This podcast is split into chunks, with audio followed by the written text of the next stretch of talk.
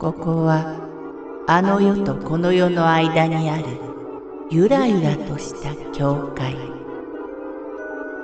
闇に見入られさまよう者のみがたどり着く大曲が時の世界へようこそ。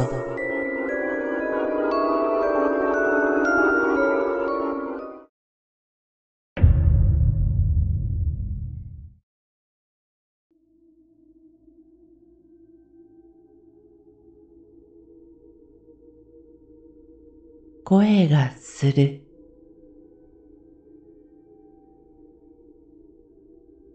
これは実際に私の友達の A 子が体験した話です。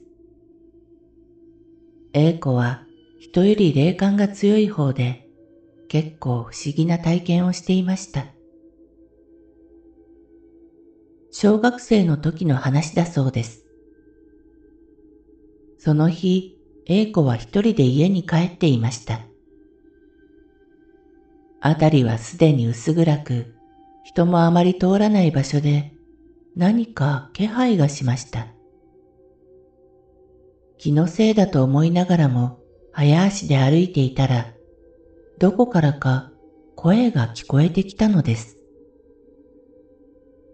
小さな声で、はじめは何て言っているのかわからなかったけど、だんだん言葉がわかってきました。死のうよ。って繰り返し言ってるのです。A 子は姿を見たわけではないのに、長い髪で白い服を着た子だとはっきりとわかったと言います。しかも、それを体験して間もなく、A 子は急病で入院してしまいました。偶然だと思いますが、A 子が連れて行かれなくて幸運だったと思います。例だとしたら、なぜこの世に残っているのかはわかりません。まして A 子が選ばれたわけも、誰でもよかったのでしょうか。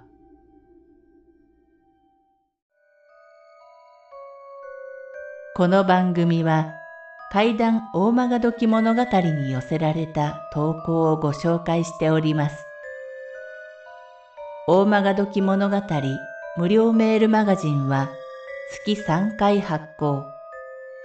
怪談系では日本一のにまんにんを超す読者が毎回震えています。ぜひご登録ください。